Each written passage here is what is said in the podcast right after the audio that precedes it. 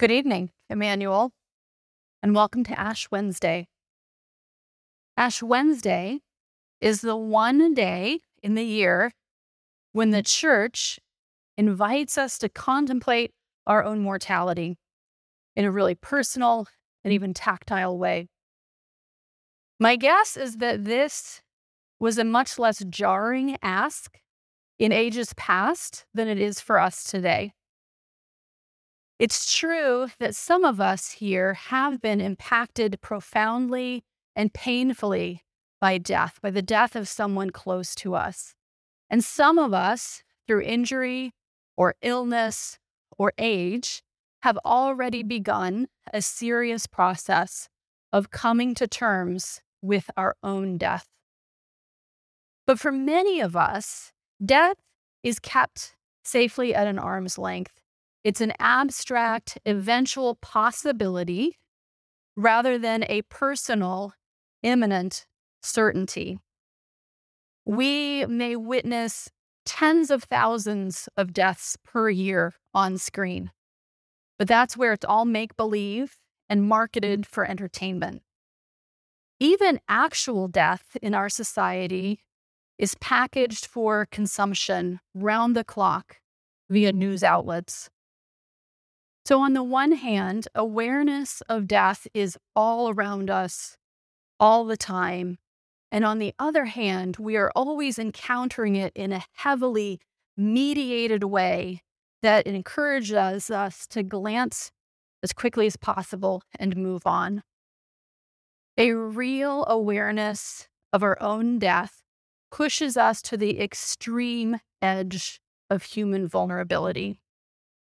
And so we tend to insulate ourselves from this awareness for as long as possible. And then when it's no longer possible, our vulnerability is so profoundly exposed that it feels overwhelming. Consequently, even a very gentle invitation to contemplate the brevity of our lives can feel awkward and artificial and scary. But in the church and in the scriptures, the invitation to solemnly consider our death is offered alongside an exhortation to rigorously and wholeheartedly praise the Lord, to bless Him from our hearts. Because even as tonight's psalm, Psalm 103, reminds us of our mortality, it is also setting death in its proper relationship to life in Christ. Our lives, as feeble and frail as they are, have a very specific context and purpose. Our lives were meant to be woven into the bigger, holier, and more beautiful life of God. Our lives are like a very small and fragile gemstone that is surrounded and supported and directed by the enormous glory and goodness of God for greater purposes and a longer lifespan than what we can see now confronting the reality of our own impermanence requires both courage and humility. But if we are willing to begin there, repenting in ashes, the Lord becomes the lifter of our heads, directing our gaze to mighty acts of God performed on our behalf. So let's begin. We'll start in the middle of Psalm 103 at verses 15 and 16. And you're welcome to look there in your bulletins. This is where the psalm writer offers a meditation on the brevity of life that is both poetic and very matter of fact. The psalmist writes, Our days are like the grass. We flourish like a flower of the field. When the wind goes over it, it is gone, and its place shall know it no more. Now, this imagery is so pretty that it's easy to skim past the implications. The psalmist draws an analogy between our bodies and the bodies of plants that only thrive for one short season. We are not like the oak trees or even shrubs and bushes that may endure for several years. You and I, the poet says, are like the kinds of grasses and the kinds of flowers that flourish for just a few months and cannot be found at all when the season changes. Death is coming soon, the psalmist bluntly states, and then we're gone from here. Now, our short lives do matter. They matter to us and to others and to God. We flourish like a flower of the field, the psalmist says, and hooray for flourishing. May it be so. Let us cooperate with God to make it so in our short lives. But however meaningful and precious this life may be, however fully we are called to invest ourselves in the well being of others while we're here, none of that extends the length of our days. The years will pass, and this earth will know us no longer. Before long, our bodies will fail and we will pass into eternity. Now, maybe you're here this evening and you're young or in love, and today you see nothing but sunny days ahead. The psalmist would like to remind you that still your life will end in death. Maybe you are on the brink of curing cancer or eliminating racism or housing the homeless of the world.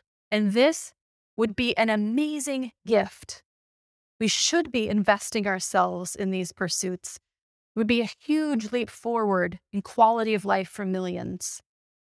But the psalmist would like to remind you that all those people that we can benefit, those who might be then housed and cancer free and living with a greater measure of justice, each one of them, like you, will nonetheless be dead in a matter of years.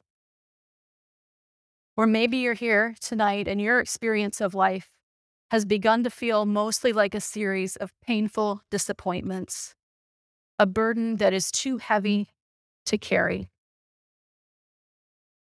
Whether you are experiencing life in this moment as good and meaningful or painful and empty, we need to know it matters if this life is all that there is. Because if the only thing the psalmist had to say about our lives is that they're short and end in death, this invitation to contemplate death would be cruel. Happy lives would all be way too short, and painful lives way too long if they're if flourishing and fading is really all that there is. But, brothers and sisters, this is not all there is. Our fleeting and fragile lives can be caught up and held in the life of Christ. Our transient earthly joys can deepen into eternal heavenly ones. Bitter disappointment and prolonged suffering here can be transformed, can be redeemed by God's grace. For those who are in Christ, the mighty love of God encircles us and bears us up and carries us safely into an eternity with Him. We can recognize clearly the brevity of our lives and also set the mm-hmm. eyes of our hearts on Jesus, mm-hmm. Emmanuel, Emmanuel, God with us. Our Lord Jesus Christ took on mortality just like our own. His flesh was as grass, just like ours. He lived in the same mm. precious but painful world that you and I are living in now. And after his brief season here, he died just as surely as you and I will die. But it is through his death that you and I become recipients of all the blessings of his life and his death and his resurrection. Our lives are not limited. They do not have to be limited to this short span of years. Our lives, infused with the love of God, can extend through death into an eternal life shared with the Holy Son of God. Bless the Lord, O my soul, and all that is within me. Bless his holy name. Bless the Lord, O my soul, and forget not all his benefits. Scripture gives us an ability to preach the goodness of God to ourselves. We can preach these words to ourselves in times of gratitude and distress alike. Bless the Lord, O my soul, all that is within me. Bless his holy name and remember all his benefits. What are these benefits? What has the Lord done for us? This psalmist provides us with a lengthy list of what God has done. And these are not blessings that we have to hunt down and tackle and drag forcefully into our lives to offset our fears of death. These are blessings that Jesus Christ has won for us on our behalf already. The Lord is hunting us down with these blessings, seeking us out with them showering us with an abundance of good things, every one of which will endure into the next life. He forgives all your sins and heals all your infirmities. How horrible it would be to live forever if our sins and our moral infirmities and our physical diseases were to follow us through death clinging to us and dragging us down into the grave. That would be a horror of horrors. But glory of glories, God has willed it to be otherwise. For those who are in Christ, all sins are forgiven, all infirmities of body and mind and soul are healed forever and forever. After death comes not just more life, but a life free of sin and free of these weaknesses. He redeems your life from the grave and crowns you with mercy and loving kindness. Those who die in Christ will not lie in their graves forever. There is a Redeemer, eager for us to share in his own hard won resurrection life. When we see him, he will cover us with his own righteousness and crown us with mercy and loving kindness. He satisfies you with good things, and your youth is renewed like an eagle's. We may be surrounded with suffering in this world, but the Savior comes to us now, bringing food that will satisfy us and restore us to a strength like that of a young eagle. The Lord executes justice, righteousness, and judgment for all who are oppressed. The Lord is at work in our lives and in this world. Every little bit of righteousness that we witness here has been accomplished by his hand and his power, and every little bit of injustice Every mm. last bit that we are witnessing now will be judged and set right. He made his ways known to Moses and his works to the children of Israel. The Lord not only acts on our behalf, he reveals himself and his ways to us that we might know him and worship him and imitate him.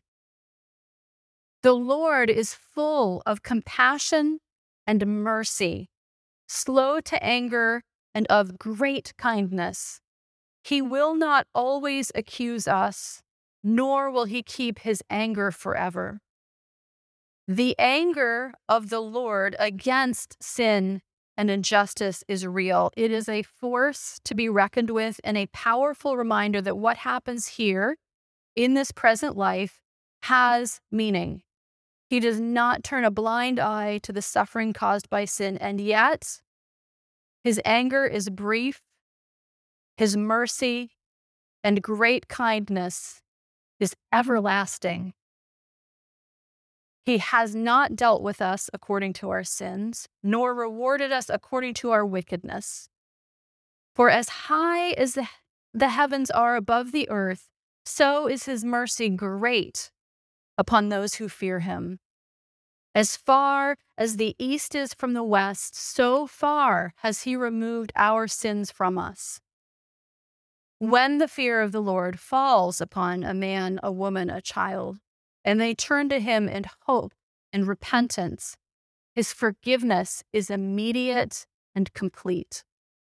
He does for us what we cannot do for ourselves and whisks away forever our iniquity.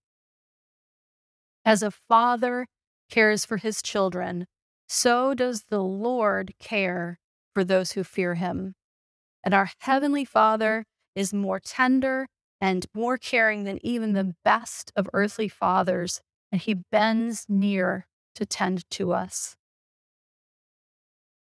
Why? For he himself knows whereof we are made, he remembers that we are but dust. The Lord knows your weaknesses even better mm. than you know it yourself. He knows that our days are like the grass. He knows that even our flourishing fades with the summer heat, and we're, we are remembered here no more.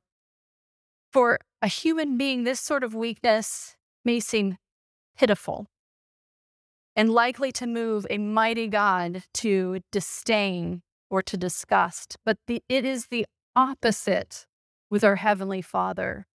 Our limitations, our frailty, our deep dependence and need is what captivates and activates His generosity, His kindness, and His mercy.